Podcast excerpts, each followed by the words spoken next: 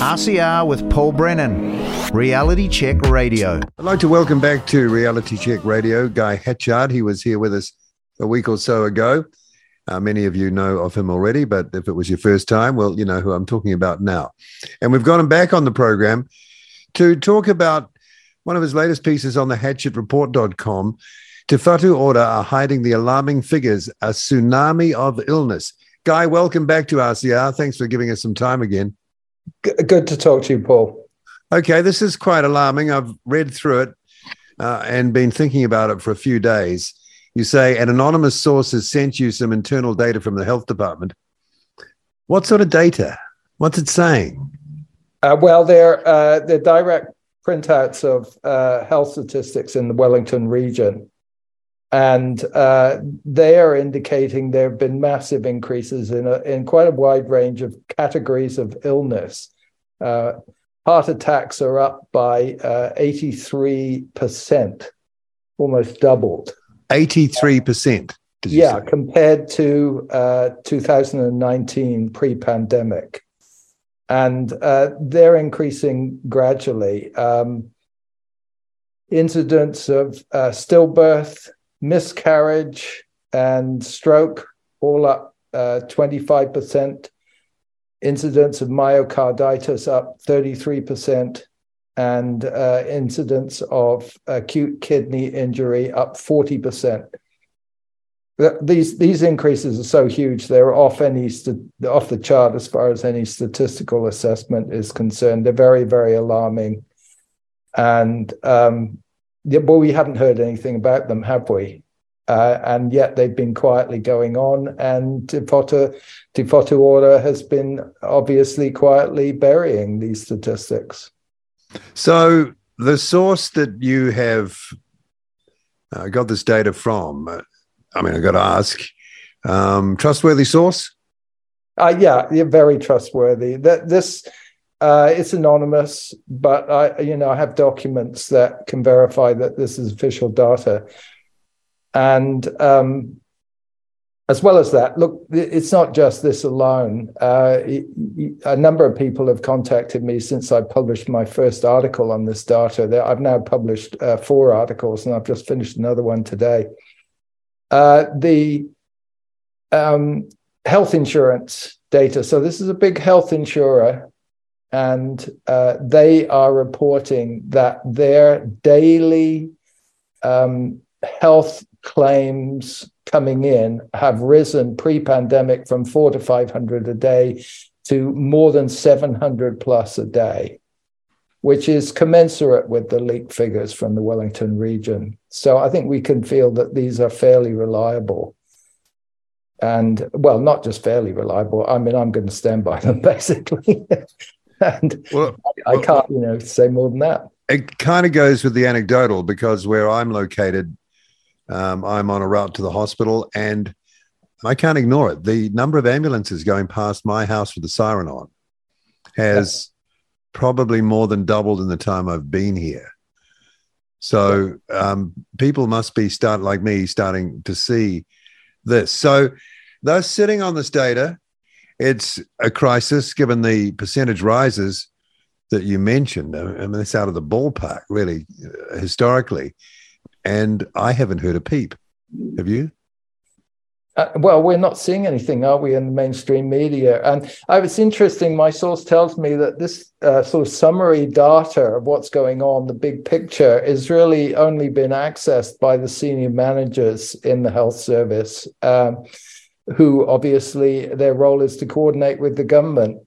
So uh, either the government knows or the government do- doesn't know. But just imagine the position of health professionals like uh, doctors, workers in emergency departments, um, specialists, and so on.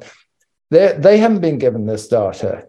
They're uh, they've just got their own personal anecdotal uh, snapshot. Now, a lot of those are saying, oh, well, workloads have increased, and we know that the health department is feeling overwhelmed and workers are feeling overwhelmed and they want more staff and so on. But they only have their own personal s- snapshot because they've not been given this information.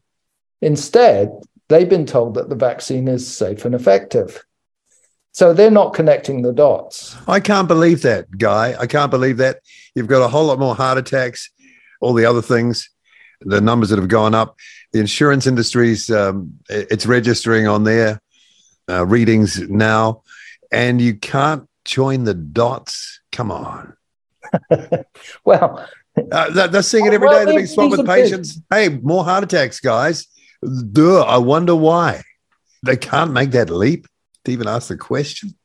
I, well, I think some have, haven't they? But um, you know, these are very uh, busy people, and they're getting official information that the vaccine is safe and effective. And they're also not just that, they're, they're basically been told that if they start to ask questions, their job might be at risk, their career, their income, their professional status.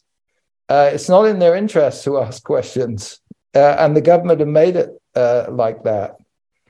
I see that today Ardern uh, was um, uh, appointed to a position or three positions at Harvard University, where she'll be lecturing students and studying ways to improve content standards and platform accountability for extremist content online. Oh, good. Save me.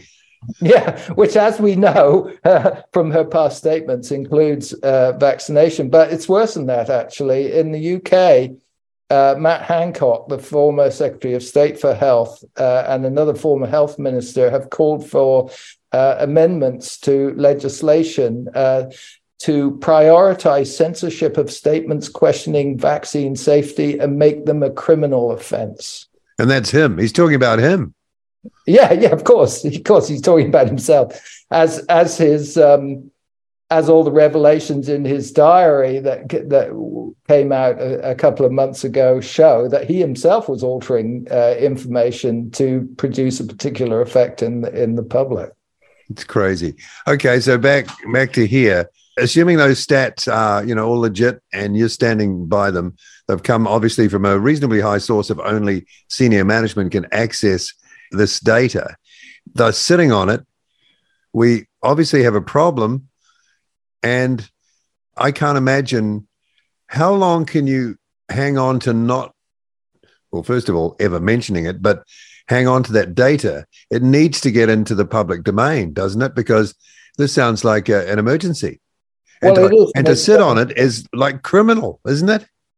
Well, it's getting worse because the the actual effect size is increasing. That means there, you know, year by year, it's getting worse as people have more. Apparently, as people having more vaccinations. But you know, the, what's thrown back in your face from uh, you know official sources is well, well, we don't think it's the vaccine; it's COVID.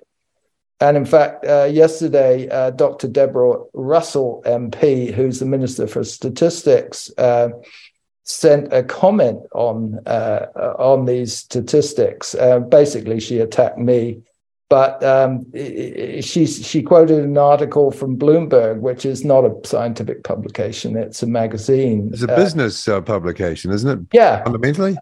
Yeah, she did, and she quoted that saying, you know, this shows that um, New Zealand's policy was a great success, and the vaccination stopped uh, a lot of deaths in the country. Well, she obviously didn't read the article. I did, but the, the article said no such thing. It basically said that in uh, uh, 2020, which was before vaccines and before COVID in New Zealand, uh, we locked down and we closed our borders. And so we had very low um, all cause mortality. It didn't say anything about vaccination at all for obvious reasons, because it wasn't involved in reducing mortality in that year.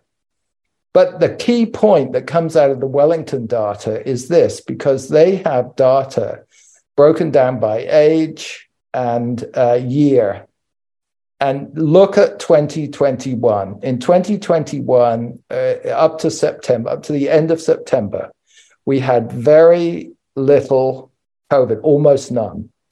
Yet we had vaccination. And you find the same massive increases in categories of illness occurring in 2020, in that period in 2021. So that's when it all began. And it, it cannot be argued, as Michael Baker has persistently argued, that it is all due to COVID and long COVID because we didn't have COVID and long COVID then.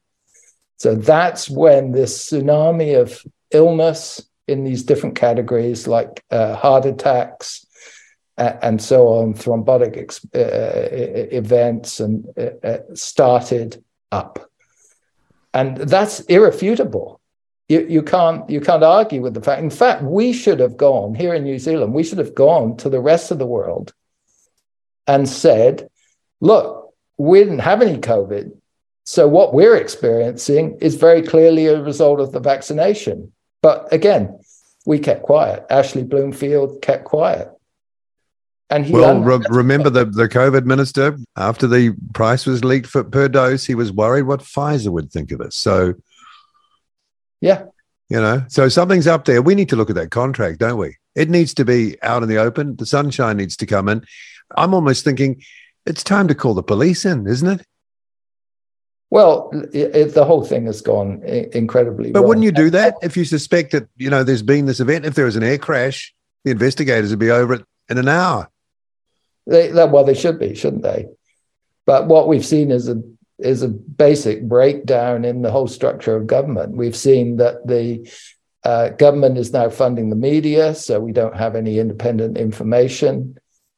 We've seen them enforcing sort of mandates and telling people that it's all okay. So hiding information is is completely distorted the relationships in our society. Whenever was this sort of information or or other health information that was of uh, needed urgent attention of the public and the state ever held back?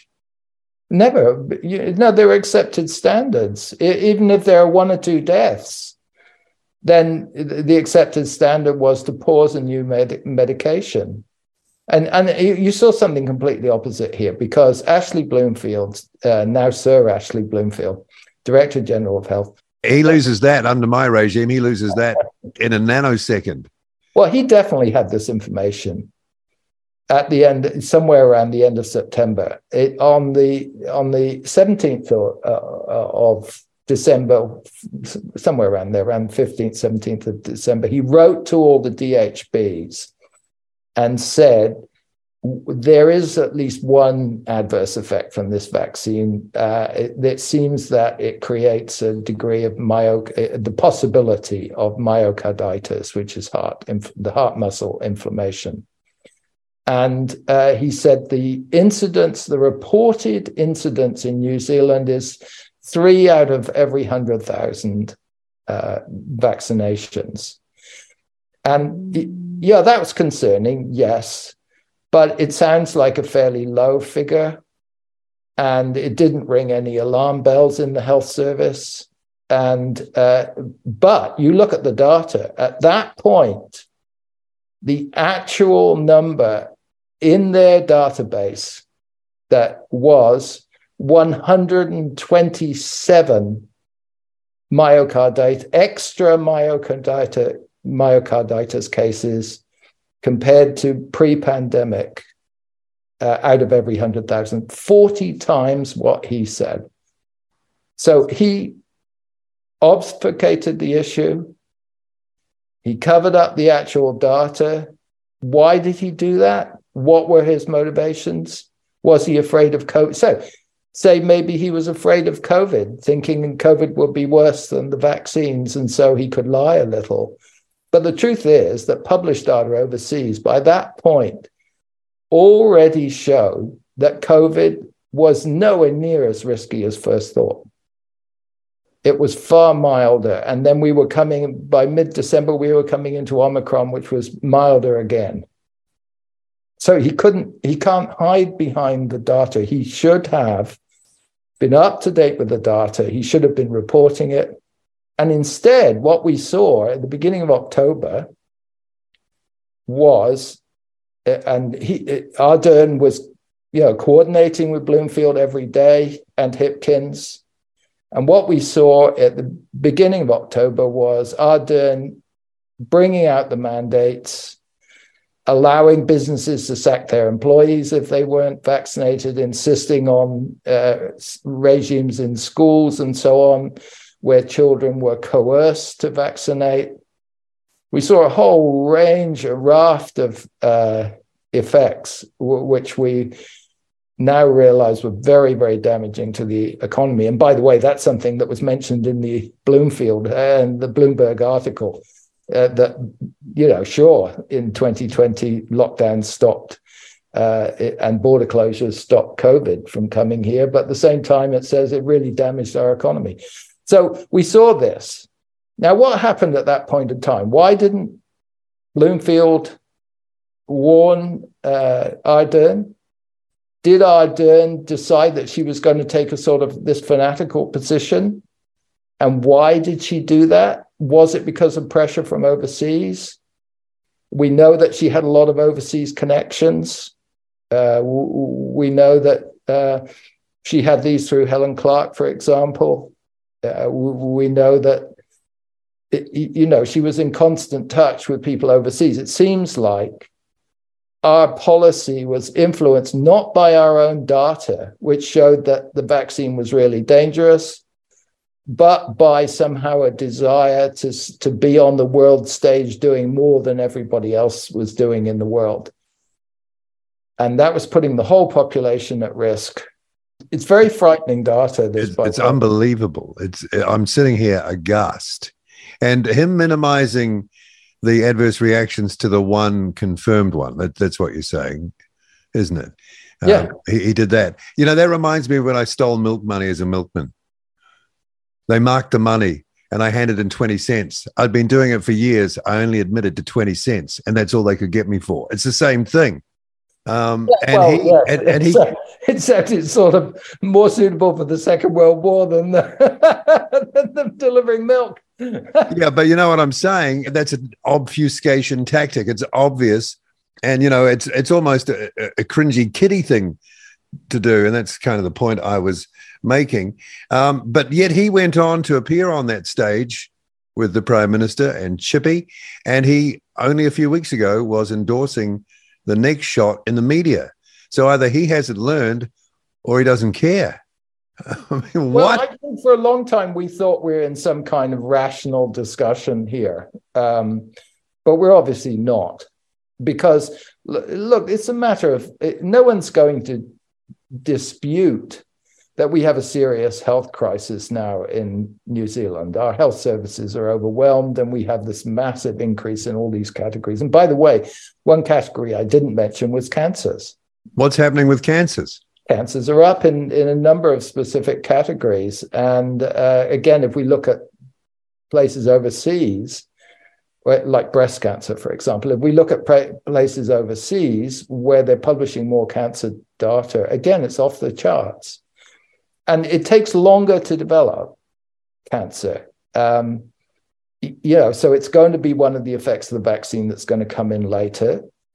It's um, why does it happen? It, it, it, you know, the body, we have 37 trillion cells and they're all uh, taking tens of thousands, every cell, every one of those 37 trillion cells is taking tens of thousands of actions every day to uh, cut out any mutations which might lead to cancer.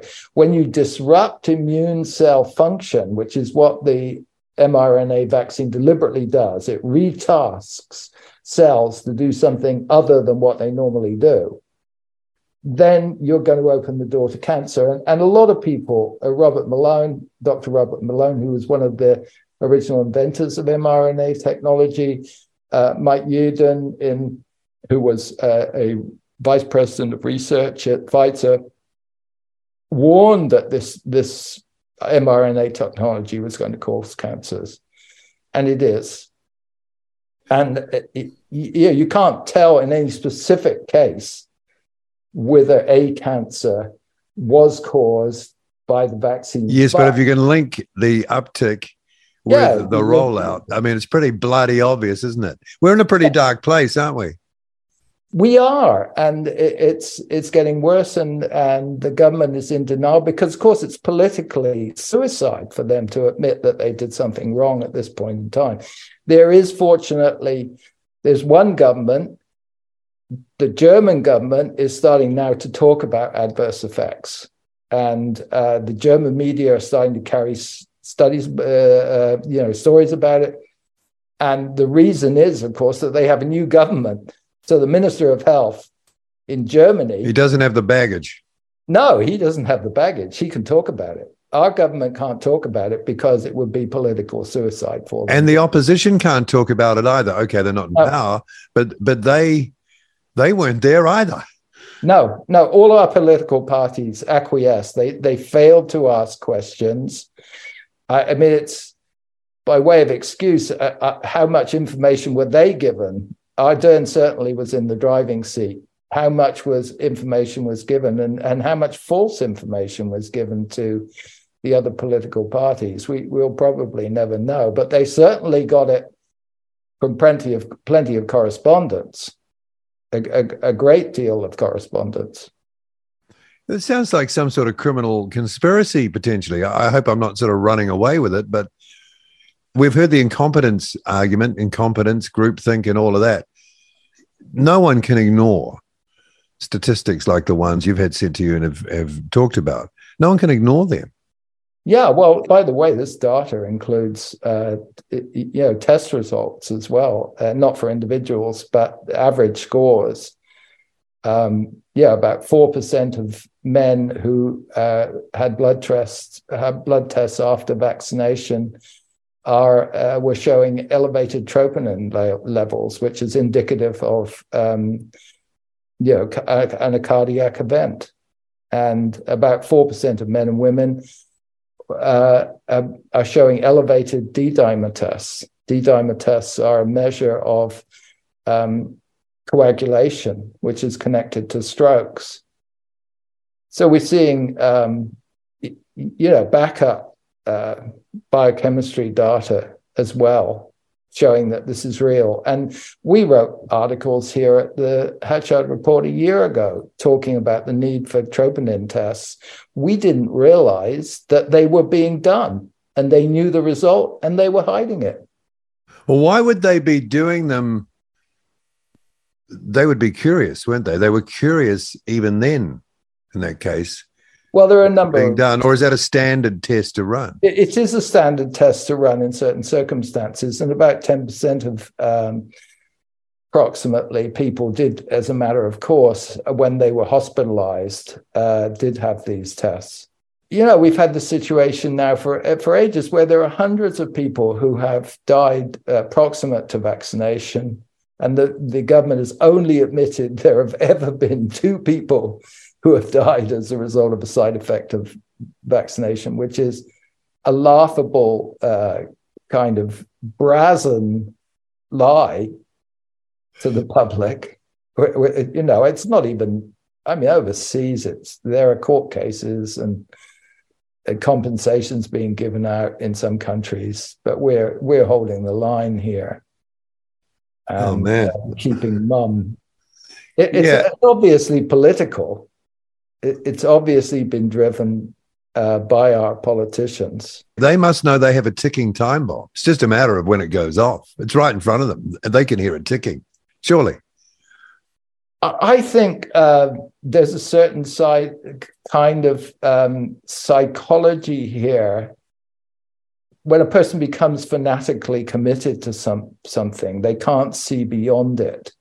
Uh, I watched the other night. I watched the uh, a, a documentary on Netflix about the Boston uh, Marathon bombers, two brothers, and they became indoctrinated uh, with uh, you know at their local mosque, and then one of them traveled overseas and so on. But they were in a state of mind where you know they actually killed their best friend, childhood friend uh, you know, someone they were really friendly with because he was Jewish, because they had been so indoctrinated. That's how powerful it is, right? Yeah, that's how powerful it is. And I think once you become fanatically committed to something, then you you can't change course. It's really, I mean, you, I say again, we're obviously not in a rational discussion with the authorities here I, have written well over 200 articles. I reference all my articles at the Hatchard Report and Globe.global, my two sites, with multiples published studies in peer-reviewed journals and preprints. And uh, but it's water off a duck's back. These, the, you know, that there's an accumulated level of evidence now that this is very risky technology. But you know, people are. I can only say it, they're keeping the faith. You know, their faith. Uh, the the word vaccine is, very emotive. I don't count this mRNA technology as as a vaccine. It, it's a gene therapy. It's an intervention in the way cells work.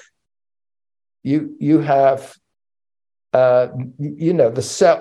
human life starts with a cell, and the cell has the genetic material, and it has the, the membrane, and then between the genetic material inside the membrane is the cytoplasm, which contains the RNA which is the engine of the cell. It has you know the cytoplasm has something like 40 million proteins in it. Well, mRNA technology breaches the membrane, gets inside the cytoplasm, and says you got to do everything differently now.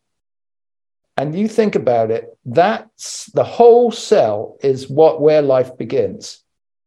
How risky is it to start altering the way cells work? That's to me, that's a line we should have never crossed, and but we've crossed it, and uh, a, a lot of this stuff is is irreversible. And wow.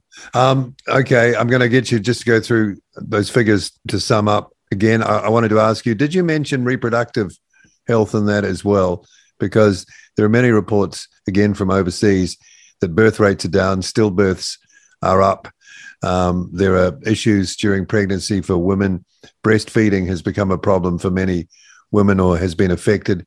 So, w- were there any stats regarding that that you received? Yeah, for the Mel- for the Wellington uh, region, miscarriages before uh, the pandemic were at uh, 669 and um, were up to 907 in 2022 by the by the beginning of 2022 um, and uh, stillbirth 703 pre-pandemic 902 uh, in, in 2022 so yes reproductive health affected. And again we're talking about the basis of life. And look this is 10% of wellington region is 10% of new zealand. Multiply these figures by 10 to get the the probable extent uh, of these. Uh, you know that would add an additional 1,600 uh, miscarriages and 1,800 stillbirths throughout New Zealand if those figures were repeated, which is a reasonable hypothesis. Yeah, I'd say. And just um, heart and cancer again, one more time, just so we can really drive it in. Heart disease up 83%, uh, kidney injury, acute kidney injury up 40%, strokes up by a quarter, 25%, myocarditis up 33%. All these things have long term implications for health. They're not just sort of one offs, you have them and then you're, everything's okay. These are serious conditions which, which are going to impact our health statistics for years to come. And we're just at the beginning of this too. Like you said, it rolls out over time, it seems. So how this if it expands and becomes a even more of a tsunami, what does your gut tell you? Well, it's already happening. I, I, noticed there was an advertisement in social media yesterday, and multiple advertisements calling for volunteers. Uh, a company in Auckland was calling for vol- volunteers to come and get an experimental mRNA flu jab. I looked into it, and it's an overseas company, an overseas pharmaceutical giant that's decided that New Zealand uh, has a very high uptake of vaccination, so people are keen on it down here. So let's do our trials down in in uh, New Zealand. Their test market is paying off. Yeah, that's horrible to think that. Okay, well, That's kind of uh, rock your world stuff, guy. I gotta is. say. I mean, I think we all knew that something was up, but to hear figures around it and to know where they came from, but even more than that, to know that they've been sat on and hidden, that's hard to take, man. That's hard to take. It is. It's hard to process, isn't it? Uh, uh, you know, people are welcome to uh, enroll at the hatchardreport.com, where uh, we put out uh, regular releases giving inside information on what's going on. And it's all scientifically referenced, not like the government who are referring to popular magazines from the United States that they haven't even read. Well, that would have been a staffer just looking for a link.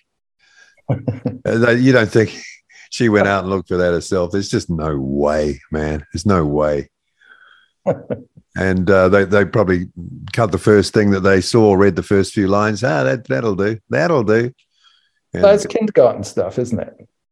well, this is the thing. It, it's a massive. Before it's everything else, it's incredible cringe to think that these people are ruling over us. But it's got to get more serious now. It has to. Surely, you just can't let it ride.